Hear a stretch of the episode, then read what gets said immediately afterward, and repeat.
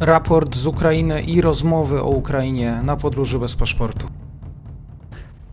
Dzień dobry Państwu, dzień dobry wszystkim słuchaczom. Dzieje się y, poza frontem, y, bo dzieje się na terenie Federacji Rosyjskiej i nie tylko.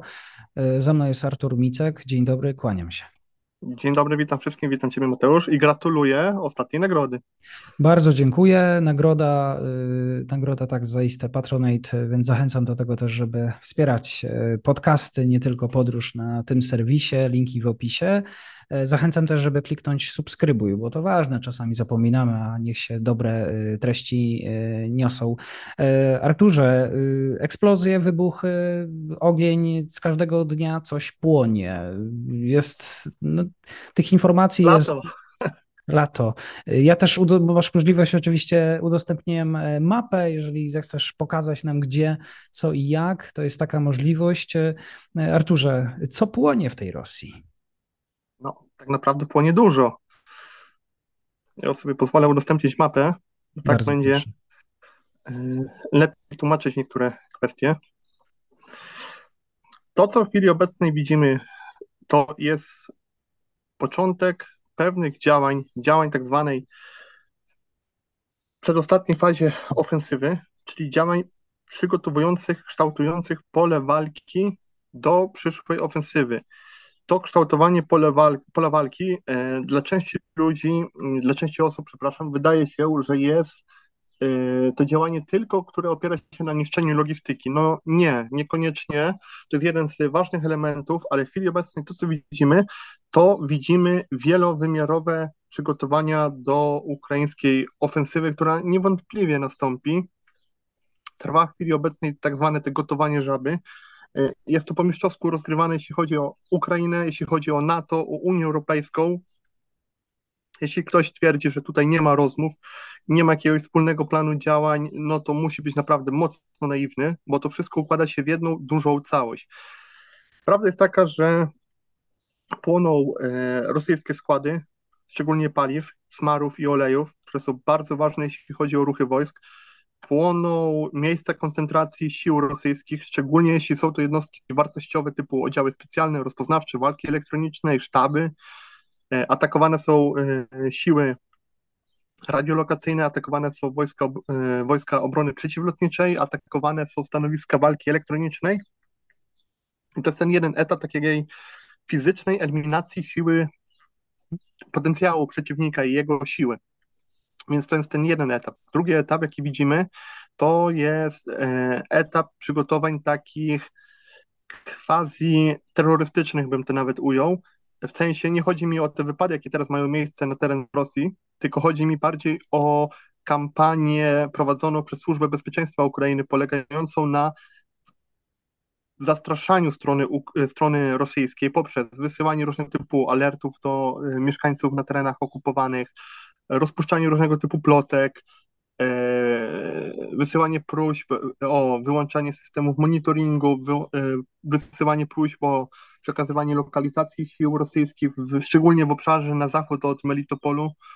E, są to również różnego typu działania specjalne prowadzone, czy to przez wywiad, czy to przez siły specjalne ukraińskie na zapleczu rosyjskim, ale również są to aspekty z tak zwanego trzeciego filara, bo pierwszy filar to było fizyczne, takie brutalne niszczenie te, tego potencjału rosyjskiego, drugi filar to jest jego zastraszanie, trzeci filar to jest jego rozpraszanie tego potencjału rosyjskiego. I w chwili obecnej to, co się dzieje na przykład mm, w regionie obwodu, mhm. znaczy no całkowicie tutaj na północ od Charkowa tak naprawdę, to jest ten główny obszar, e, to jest taki kolejny element rozciągania odwodów e, rosyjskich i z tego, co widzimy, plus podkopywanie, co, co za czym, o czym powiem w czwartym aspekcie, pod, pod, podkopywanie morala, morale ukraińskiego, rosyjskiego, to ten trzeci aspekt jest rozciąganie odwodów e, rosyjskich.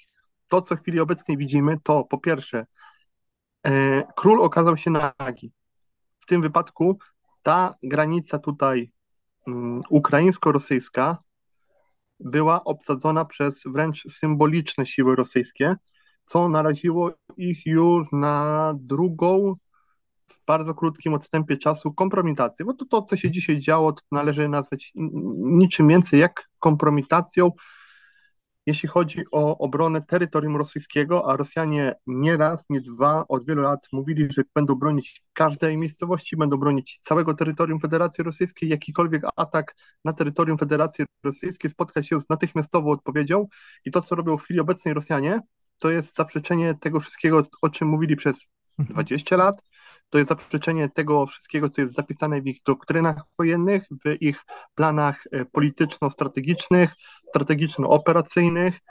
E, na każdym możliwym etapie Rosjanie pokazują, że do tej pory wszystkie procedury, doktryny, sposoby postępowania, nawet groźby, jakie stosowali, jakie tworzyli, e, no są pustymi słowami, zatem nic tak naprawdę nie idzie. Rosjanie, pomimo już tych wielokrotnych ukraińskich ataków, łącznie z atakiem ostatnim na Moskwę za pomocą dronów, te mhm. ataków będzie więcej na pewno, no to co się okazuje? Okazuje się, że mm, jedynym sposobem odpowiedzi Rosji na to było trochę większe niż normalnie użycie rakiet Iskander, i za chwilę to użycie rakiet Iskander się zakończy z tego względu, że po pierwsze większość z nich jest zeszczeliwana, a po drugie mają ich bardzo mało w chwili obecnej.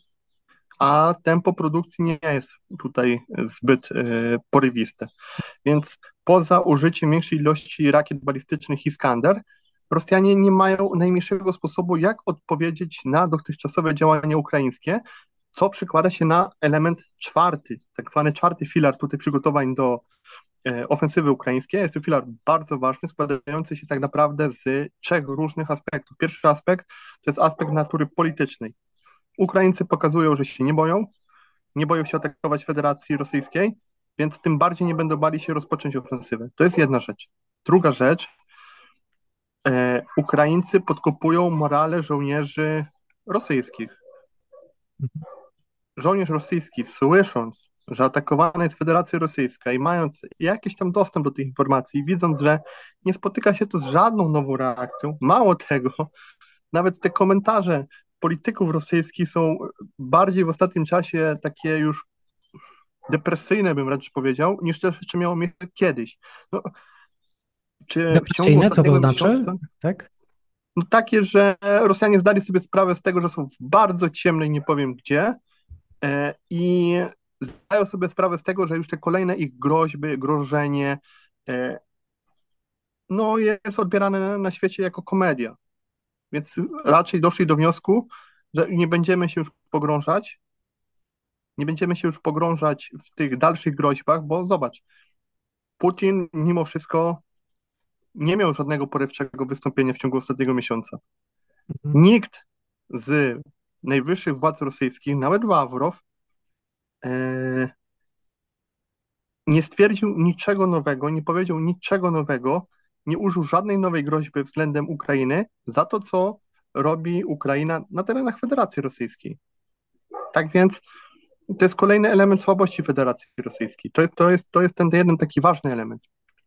Drugi ważny element to to jest właśnie morale żołnierzy e, rosyjskich, którzy o tym wiedzą i trzeba sobie dawać sprawę z tego, że tam w tej armii rosyjskiej to nie ma samych, za przeproszeniem, idiotów, ale są też ludzie rozumni, którzy widzą, co się dzieje, widzą, w jakiej sytuacji jest Rosja i widzą, że ta ich walka nie ma najmniejszego sensu w tym wypadku. A trzeci mhm. element, no to jest kampania, zwykła kampania taka frontowa terroru w wykonaniu ukraińskich dronów i ja nie mówię tutaj ataków artyleryjskich, ja nie mówię tutaj o tych dronach, co latają nad Moskwę, tylko mówię o tak zwanym tym dronowaniu okopów lub też e, coraz częsty, częstszych i coraz bardziej występujących takich dużych nawał artyleryjskich ze strony ukraińskiej. I to jest takie ich psychiczne męczenie tych żołnierzy w pierwszej linii, a trzeba sobie zdać sprawę z tego, że Rosjanie teraz na pierwszą linię w wielu miejscach wysuwają jednostki słabsze, które mają na siebie przyjąć impet ukraińskiego uderzenia, a dopiero później wejdą odwody, ponieważ to jest element pokazujący, że Rosjanie nie są w stanie określić, gdzie Ukraińcy tak naprawdę zaatakują, przez to już są ślady, które wskazują, że Rosjanie zaczęli trochę rozpraszać swoje odwody. Mhm. I to jest dla Ukraińców dobry znak. I takich akcji, jakie w chwili obecnej widzimy pod Pawliwką, e, ciągłe ataki ostrzały artyleryjskie na Tokmak, e, Kontrataki pod Bachmutem, e, jakieś tam takie symboliczne, ale były kontrataki pod Adwijewką, e, walki w regionie Kreminy, które troszeczkę znów ostatnio odżywają. Wszystkie te wypady na terytorium Federacji Rosyjskiej jest to element rozpraszania odwodów rosyjskich i Ukraińcom idzie to bardzo dobrze, niskim kosztem, przy minimalnych stratach, a strategicznie zyskują dużo. I mm, ja mam ostatnio takie wrażenie, że Rosjanie, to co powiedziałem, że są już tacy depresyjni, po prostu nie wiedzą, jak ten temat już ugryźć. Mhm. Już naprawdę chyba nie mają nawet najmniejszego pomysłu na tę wojnę, poza próbą powstrzymania ukraińskiej ofensywy i mm, doprowadzenia do tak zwanego skiśnięcia tego konfliktu. Mhm. Ale Powiedz mi, tak, tak? na to Zachód nie pozwoli. Czyli ja dobrze rozumiem też, gdybym zapytał Cię, Arturze, jakie siły gromadzą e, Rosjanie wzdłuż te, tej czerwonego elementu Twojej mapy nad, nad Charkowem, Białgorodzie, co trzeba w jakiś sposób zareagować? Rozumiem, że Rosjanie w jakiś sposób nie chronią kompletnie swojej granicy. Czy może pojawiły się jakieś e, nagrania, filmy, e, zdjęcia, gdzie wysyłają jakikolwiek sprzęt? Pojawiły się takie nagrania sprzed kilku dni, w ostatnich dniach również się pojawiały, nawet dzisiaj się pojawiły. To nie są duże siły na razie, ale jest to na pewno ekwiwalent no, z przynajmniej z jednej brygady zmechanizowanej albo zmotoryzowanej. Więc Rosjanie tutaj te siły troszeczkę wzmacniają, a szczególnie wzmacniają te okolice, o, jak załóżmy tutaj Kozinka i te obszary, czyli tam, gdzie doznali kompromitacji, tam umacniają te regiony, żeby nie doszło do takiej sytuacji, że Ukraińcy wejdą tam jeszcze raz, bo to już totalna byłaby kompromitacja. Więc Ukraińcy teraz będą tak badać te różne miejsca, będą powtarzać w niektórych miejscach ataki, gdzie wyczują, że pozycja rosyjska jest słaba i w taki sposób będą zmuszali Rosjan do dalszego rozpraszania sił, bo no, jak wytłumaczyć e, społeczeństwu rosyjskiemu, że po raz kolejny Ukraińcy weszli w ten obszar tutaj. No dobra, raz się mogło zdarzyć, ale drugi raz? To jak? To władza nie podjęła żadnych działań? To, to samo będzie teraz w chwili obecnej tutaj na północ od Charkowa, w całym tym obszarze. Tutaj mhm. Rosjanie też będą musieli się umocnić, żeby nie, posz- nie doszło do kolejnej kompromitacji. Pytanie, czy znów Ukraińcy jeszcze raz czegoś spróbują. Mi się wydaje, yy, że to może być ten region tutaj, Sudża. Mhm. Jest to bardzo prawdopodobne. I mamy co? Mamy yy, Kurską Republikę Ludową, czyli już drugi twór stworzony przez tutaj propagandę znaczy propagandę, no propagandę ukraińską, no tak jest prawda, czy tam zachodnioatlantycką. Mhm. Czyli e, atak na Kursk e, i Legion Wolności, legiony rosyjskie będą, e, no, no jeszcze zrobią, narobią trochę szumu. Zrobią, zwłaszcza, że nie oszukujmy się, ale oni ponoszą symboliczne straty i nie wdają się w walki z regularną armią rosyjską. Oni walczą z siłami granicznymi, oni walczą z milicją, z jakimiś pojedynczymi y, zabłąkanymi albo mającymi wybitnego pecha elementami y, rosyjskich rezerwistów. Oni walczą czasem z jakimiś tam rzuconymi na prędce plutonami WDW, ale tak naprawdę te, te, te, te walki ich dużo nie kosztują i to, to, że tam parę pojazdów stracili tych walkach, to jest bez najmniejszego znaczenia. Straty ludzkie z ich strony są bardzo, bardzo, bardzo małe. A mhm. to, co robią, doprowadza do takiej sytuacji, że jest coraz więcej chętnych, żeby wstąpić do tych korpusów ochotniczych i niekoniecznie są to Rosjanie z Rosji. Mhm. Ewakuacja mieszkańców? Pojawiły się i kolumny pierwsze samochodów. No były, były, by, była ewakuacja. Raczej tutaj dużo mieszkańców nie wróci do tej e, miejscowości, do tych okolic. Mm, po tych zdarzeniach, jakie miały w ostatnim czasie miejsce, co ważne, e, no ta mm, propaganda rosyjska próbowała to przedstawiać jako sukces Rosji, że sprawnie przeprowadzono ewakuację, ale no, no, to jest na zasadzie takiej, że sprawnie się wycofują jednostki rosyjskie, siły ukraińskie w panice podążają za nimi. Mhm, mhm. Rzeczywiście. E, wspomniałeś też o wzmożonym ostrzale artyleryjskim. E, to jest kierunek również tam, o ile dobrze pamiętam, Zaporoże jest ważne w tej układance. To, to, najważniejsze takie obszary, które są mocno atakowane przez artylerię, to jest tak, okolice Nowej Kochówki, cały front tutaj od Wasyliwki przez Tokmak po Łochy, aż po w chwili obecnej już też Wołnowachę, czyli tutaj. E, region tutaj Doniecka i Awdiwki to tak bez szału. E, Bachmut to był jeden taki wieczorny, silny ostrzał artylerii, po którym nie poszło żadne, nawet najmniejsze uderzenie ukraińskie. E, dzisiaj też pod Swatowem tutaj Ukraińcy sobie dość chyba pozwolili na duże zużycie amunicji, ale nic też za tym nie poszło.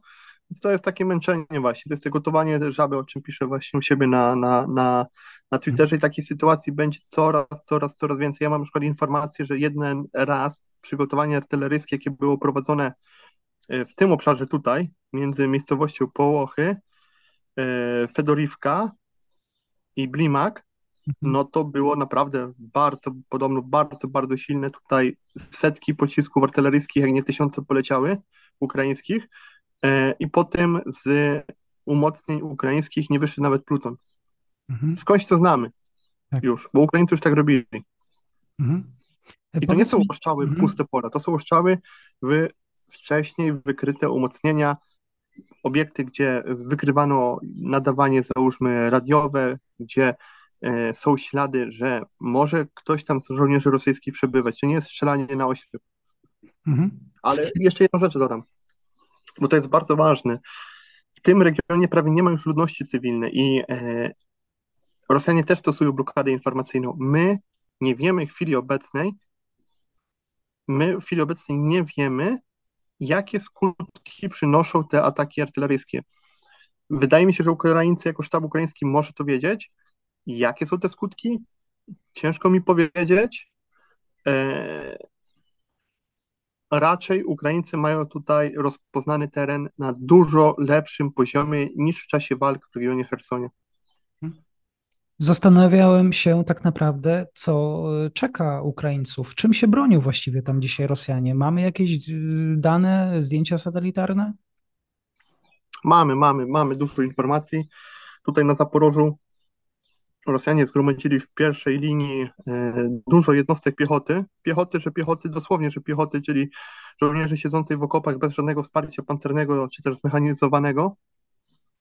Są to dość często jednostki złożone z e, szkieletowej kadry zawodowej i większości rezerwistów zmobilizowanych, ale na zapleczu gdzieś tutaj, gdzieś tutaj, mhm. Gdzieś tutaj są e, duże tutaj siły e, armii kadrowej, regularne mm, albo już zaprawione w walkach, na przykład bataliony zmechanizowane lub pancerne, lub takiego typu właśnie jednostki, które jeszcze nie brały udziału w walkach na Ukrainie, ale zostały w ten region ściągnięte, więc Rosjanie będą działać na zasadzie takiej, że ta e, fala ludzka, która jest wystawiona w pierwszej linii, będzie przeznaczona na pożarcie przez stronę ukraińską i raczej wpadnie w panikę. Tego się spodziewam a dopiero później Rosjanie będą próbowali e, wykryć te główne osie natarcia ukraińskiego i je zblokować kontratakami na flankach z dwóch stron, czyli zastosują ich klasyczną metodę prowadzenia działań manewrowych i powstrzymywania ataku wroga, czyli wykrywamy oś, atakujemy, atakujemy, atakujemy ich, e, czyli nacierających Ukraińców z dwóch flanek jednocześnie. E, ja powiem Ci tak, Rosjanie zastosują raczej tutaj swoje stare, dobre sposoby, plus pułapki, pułapki na zasadzie takiej, że ufortyf- silnie ufortyfikowane i ominowane miejscowości, ale mi się wydaje, że Rosjanie popełniają błąd. W sensie takim, że Rosjanie nauczyli się prowadzić działania wojenne, czy też przygotowują się do działań wojennych zgodnie ze swoją sztuką, czyli sztuką, która jest dobrze znana w stronie ukraińskiej. Więc Ukraińcy spodziewają się ataków na flanki, na swoje flanki i pytanie, jak temu zaradzą. I tutaj e, jest bardzo prawdopodobne, że dojdzie w czasie tej ofensywy ukraińskiej do sytuacji takiej, że kolumny pancerne, zmechanizowane i też na transporterach opancerzonych, kołowych, ukraińskie będą nacierać, a na flankach e, Ukraińcy będą rozstawiać silne, bardzo mobilne, e, szybko przemieszczające się jednostki lekkiej piechoty, mhm. najeżdżone różnego rodzaju bronią przeciwpancerną. Czyli y, jeszcze wracając do głównego pytania, y, początek czerwca już mamy. Ty już się niecierpliwisz w jakimś stopniu? No tak, ale chciałbym, żeby jeszcze tak z tydzień poczekali Ukraińcy. Dlaczego tydzień? No bo żebym mógł później spokojnie, spokojnie racjonować to, co się dzieje. Tak, oczywiście. Y, zastanawiam się, czy przypadkiem czas nie gra y, dla Ukraińców, bo kolejne doniesienia, kolejny sprzęt, decyzja o produkcji amunicji, dyplomacja dosyć aktywna ukraińska. Wydaje mi się, że Ukraińcy szykowali się do tej ofensywy, rozpoczęli te etapy przygotowań te etapy wcześniejsze przygotowań poszły im bardzo dobrze, ale zobaczyli, że to uderzenie może być silniejsze, bo e, masa sprzętu z zachodu jeszcze dojeżdża. Mało tego, okazało się, że masa sprzętu jeszcze będzie wysłana. Mhm. Więc Ukraińcy może sobie pomyśleli, no dobra, mamy siły, żeby dojść do Melitopolu albo do Berdiańska, ale za chwilę będziemy mieć siły, żeby dojść i tu, i tu zarazem. Mhm. Pokusa jest wielka. Żeby Pokusa poczekać. jest wielka, zwłaszcza, że, że, że, że yy, no niedługo na Ukrainę trafi dużo, dużo, dużo dodatkowego sprzętu, plus są zapowiedzi, że tego sprzętu będzie jeszcze więcej. No łącznie samych czołgów Leopard 1, jak dobrze pójdzie, no to do lipca Ukraina będzie miała gdzieś w granicach 60 się mówi, plus 60 Leopardów 2, które już mają, plus yy, do końca roku być może ta liczba Leopardów 1 i Leopardów 2, jakie trafi na Ukrainę, no to tak w granicach 250 sztuk może być. Mhm. Co właśnie, co jeszcze w ostatnim czasie yy, obiecali Ukraińcom partnerzy? Leopardy 1, kolejne, w sensie przy, przyspieszenie ich dostaw, e, najnowsze wersje bojowych wozów piechoty ze Szwecji, CV-90. Teraz prowadzone są rozmowy z Szwajcarią na temat nabycia kolejnych 96 Leopardów 1, które miałyby trafić do Niemiec, tam być wyremontowane i powędrować na Ukrainę, czyli łącznie mamy Leopardów 1 y, w puli przeznaczonej dla Ukrainy, jak dobrze liczę, coś ponad 200 sztuk już, tak się to zwiększyło. Y, mamy zapowiedzi nieoficjalne jeszcze, ale zapowiedzi dostarczenia kolejnych zestawów przeciwlotniczych Patriot, kolejnych zestawów przeciwlotniczych z Włoch i Francji. E, dojeżdża duża ilość kolejnych transporterów opancerzonych głównie kołowych z Francji. Będą kolejne AMX-y 10 z Francji. E, zwiększa się ilość dostaw też artylerii rakietowej, jeśli chodzi o środki napadu, czyli o amunicję, w tym dalekiego zasięgu. Są zapowiedzi bardzo dużych dostaw dronów różnego typu, na przykład z Niemiec kolejne dostawy z Niemiec, które w chwili obecnej naprawdę są bardzo duże, bo w ostatnim czasie mm, aktualizacja tej listy dostarczonych transporterów opancerzonych niemieckich, to się, jak dobrze pamiętam, to się zwiększyła o 120 w ciągu tygodnia. To jest, to jest wyposażenie dla całej brygady zmechanizowanej. W jeden tydzień. Więc jest zapowiedź dostawy kolejnych zestawów artyleryjskich. Są jakieś tam przecieki, że Polska prawdopodobnie może jeszcze kolejną brygadę wystawi dla strony ukraińskiej, więc Ukraińcy, więc Ukraińcy yy, myśleli, że te dostawy się już skończyły, a tu nagle się okazuje, że Zachód no jeszcze sporo ma w zapasie. Jeszcze sporo no i F-16. Dzisiaj deklaracja, że Polska pomoże w szkoleniu. To Polska pomoże szkoleniu. O ile pomoże, ja myślę, że właściwie te szkolenia już trwają, e, bo od de deklaracji do decyzji. Polska pomoże, ale e, wydaje mi się, że autor tej informacji ma problemy z rozróżnieniem czasu przeszłego i teraźniejszego. Tak jest. E, wiem, myślisz, jaką jeszcze na zakończenie, jaką rolę odegra lotnictwo w tej kontrofensywie i czym dysponują Ukraińcy? Chwili obecnej no, flota samolotów bojowych ukraińskich, czyli MIGI e, różnego, no MIGI 29 i SU-27, SU-25, tam są też SU-24, no to ja szacuję, że z 50 maszyn jest w stanie lotnym. To jest, to jest, to jest dużo, zwłaszcza, że idą kolejne dostawy. Mm. mam wrażenie, że strona ukraińska zdecyduje się na wariant dość silnego wykorzystania lotnictwa na włoskim odcinku frontu. Szczególnie jeśli chodzi o atakowanie za pomocą pocisków manewrujących, e, za pomocą pocisków powietrze-powietrze dalekiego zasięgu, e, za pomocą rakiet e, przeciwradiolokacyjnych oraz z wykorzystaniem prawdopodobnie zasobników rozpoznawczych lub też walki elektronicznej, bo takie rzeczy też na Ukrainę miały trafić, ale nie są oficjalnie objęte informacją o dostawach. Tak, wiele krajów e, deklarowało wsparcie, niektórzy milczeli, dowiadujemy się. E, na przykład e, Francuzi są tutaj doskonałym przypadkiem, że nie informują o tym często, co Ukrainie, czym Ukrainie pomagają. Zachęcam Państwa do obserwowania też Artura na Twitterze, na social mediach, tam więcej analiz. Dziękuję Ci Arturze za dzisiejsze spotkanie, kłaniam się i pozdrawiam, do usłyszenia. Dziękuję.